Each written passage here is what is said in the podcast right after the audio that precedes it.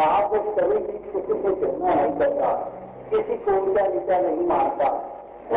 सब उसकी बन जाती है, क्योंकि वो सब में लग पड़ता है कि ये सब एक परमात्मा जो हमारा भी बनाने वाला है, जो हमारा भी पिता है, इनका भी पिता है।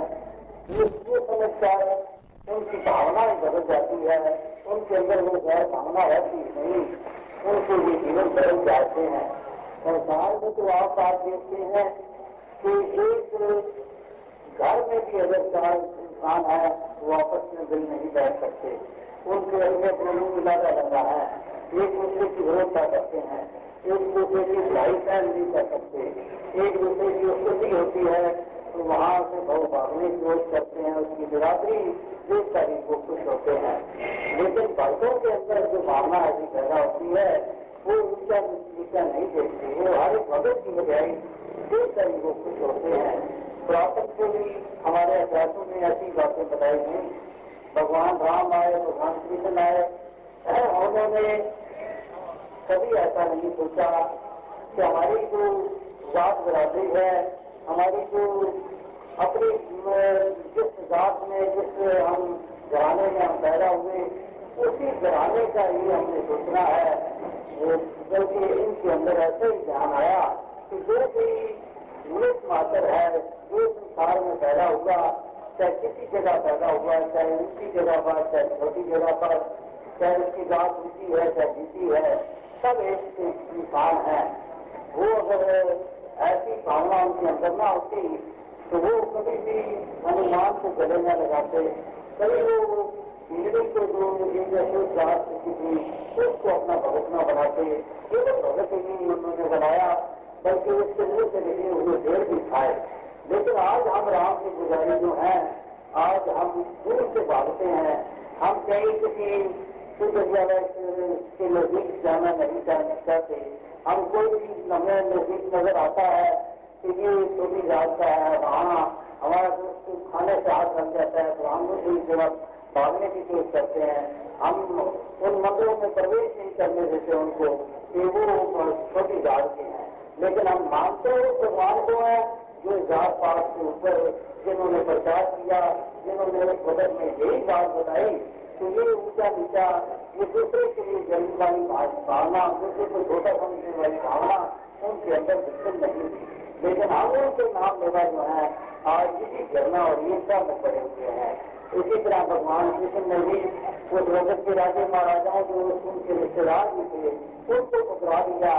बुद्ध के घर में गुना साथ खाया बुद्ध के घर को ही अपना असल घर समझा और उसके प्यार से ऐसे मस्त हुए तो वहाँ ही उन्होंने अपनी कई रातें गुजारी। आना उसके घर में रहना तो भगत जो होता है, हमेशा प्रधान जो होता है, भगत के प्यार के बस में होता है, वो कोई भी बाहर की बनावट को नहीं देखता। ये कैसा इंसान है, इसके पास धन ज़्यादा है, ये कम है इसका मकान कैसा है, इसकी जाति बराबरी कैसी है, इसका और कुछ बाहर का रूप काला है, गोरा है, ये कुछ भी ध्यान है, जो भगवान के प्यारे होते हैं, जो भगत होते हैं, उनको कभी नहीं होता।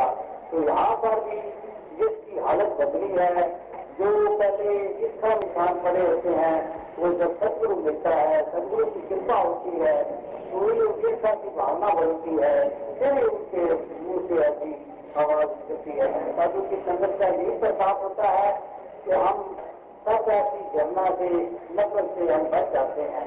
क्योंकि वहाँ पर हर वक्त इतना निवारता की बात बताई जाती है। इकट्ठे बैठने की इकट्ठे खाने की इकट्ठे एक ही धारणा रखने की, और एक परमात्मा को मानने की बातें वहाँ पर सिखाई जाती हैं। तो अवश्य इंसान उस दुश्मनी से, उस विरोध से बच जाता है। तो जैसे आप भी आज यहाँ पर इकट्ठे हुए हैं इकट्ठे हुए हैं, यहाँ कुछ पता नहीं लगता, यहाँ कौन गुजराती बैठा हुआ है, कौन महाराष्ट्रियन है कौन है कौन नार्ज में लिया का है? तो उसकी मिठास सब में एक जैसी दिखाई देती है। इसी तरह इस प्रभाव हम परमात्मा की जो प्यार होता है, जो इसकी भावना होती है, जो पर श्रद्धा और हमारा ध्यान बनता है, जो हमारा ऐसा बनता है, वो भी आपको आप प्रकट होने लगता है। वो कभी भी किसी भाषा के मोताज नहीं होता। वो कोई भी इंसान कहीं का भी इस संसार परमात्मा के आनंद को प्राप्त करता है तो वो पूरी फूट कर उसके जिसम से वो आनंद प्रकट होता है।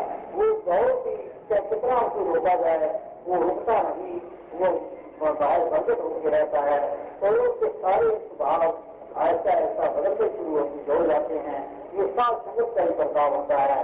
सात संगत में जो जो इंसान आता है उसको वो जो होती है जो अज्ञानता का ध्यान होता है जो ईर्षा उसका ध्यान होता है वो खत्म होता चला जाता है और बहुत वो बनता जाता है जैसे हमारा बच्चा जब स्कूल में जाता है स्कूल में प्रवेश करता है तो बिल्कुल ही अनपढ़ होता है एक अक्षर भी वो जानने वाला नहीं होता लेकिन जब भी जो जो स्कूल में प्रवेश करता है तो वहाँ के टीचरों की संगत करनी शुरू कर देता है, ऐसा ऐसा चंद सालों में बड़ी से बड़ी किताब भी पढ़ने लगता है। हमसे भी ज़्यादा होशियार हो जाता है। हमसे भी ज़्यादा वो पढ़ाई लिखाई में बहुत संलग्न हो जाता है। इसी तरह जो लोग पूरे होता है तो क्योंकि वो टीचर की संगत मिलनी शुरू हो जाती है। इसी तरीके से हम इंसानों को साथ समझ मिलती है।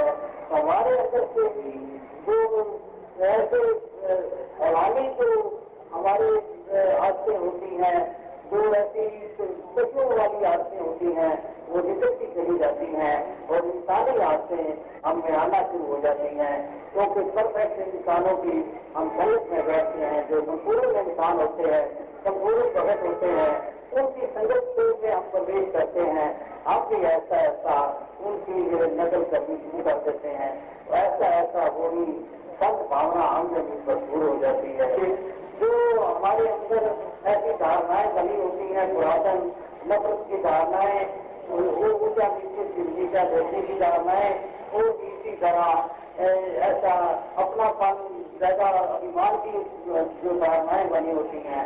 इन सब की जो हमारे अंदर अज्ञानता के ऐसे बिल्कुल रूप होते हैं, उनको अवश्य को निकालते हैं, ये बहुत इंसानों को कभी दुख का महसूस करता है। जैसे कि बहुत अपने आप को बहुत माया का अभिमानी को समझता है मेरे पास धन दौलत ज़्यादा है ये वहाँ कुछ कहते हैं, ये धन का मान भी तो छोड़ दे। जो अपने मन करके, अपनी चाणक करके कि मैं बड़ा विद्वान हूँ, मेरे सामने कोई बोल नहीं रखता मैं बहुत विद्या रखता हूँ, मैं बहुत साइंसदान हूँ।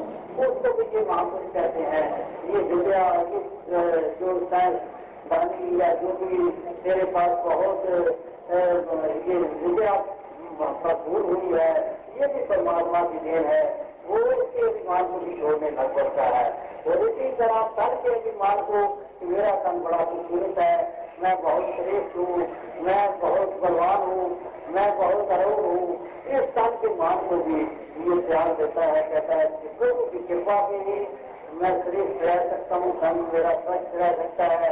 स्वस्थ रह सकता है खूबसूरत रह सकता है। अगर ये न चाहे इसमें कुछ नहीं रह सकता। ये अपनी सभी ऐसी अभिमान धारणा छोड़ देता है अर्पण कर देता है। जो दादा करता है, उसको भला करके माने।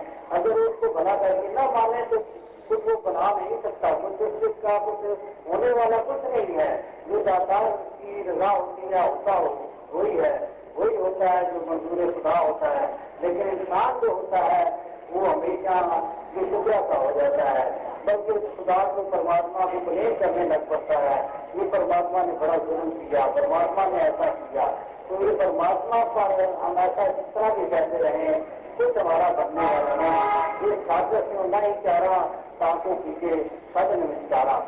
ये भी बात जो है भगत जन इसको जानते हैं कि सब में रव रहा है सब एक सब में रवा हुआ है सब में समाया हुआ है सब में ये विराजमान है हमें भी ऐसा ही जीवन चाहिए तो जीवन में रहते हुए भी हम सब कर रहे एक समान रहे तो ये शरीर छोड़ने के बाद भी हमारी आत्मा इसी परमात्मा में लीन रहे तो संसद अवस्था होती है वो बहुत महान हुआ करती है वो केवल गुरुकुल की उसको पा सकते हैं वो ऐसी व्यवस्था होती है, जैसे घड़े को हम पानी में रख देते हैं तो उसके अंदर भी पानी है, बाहर भी पानी है।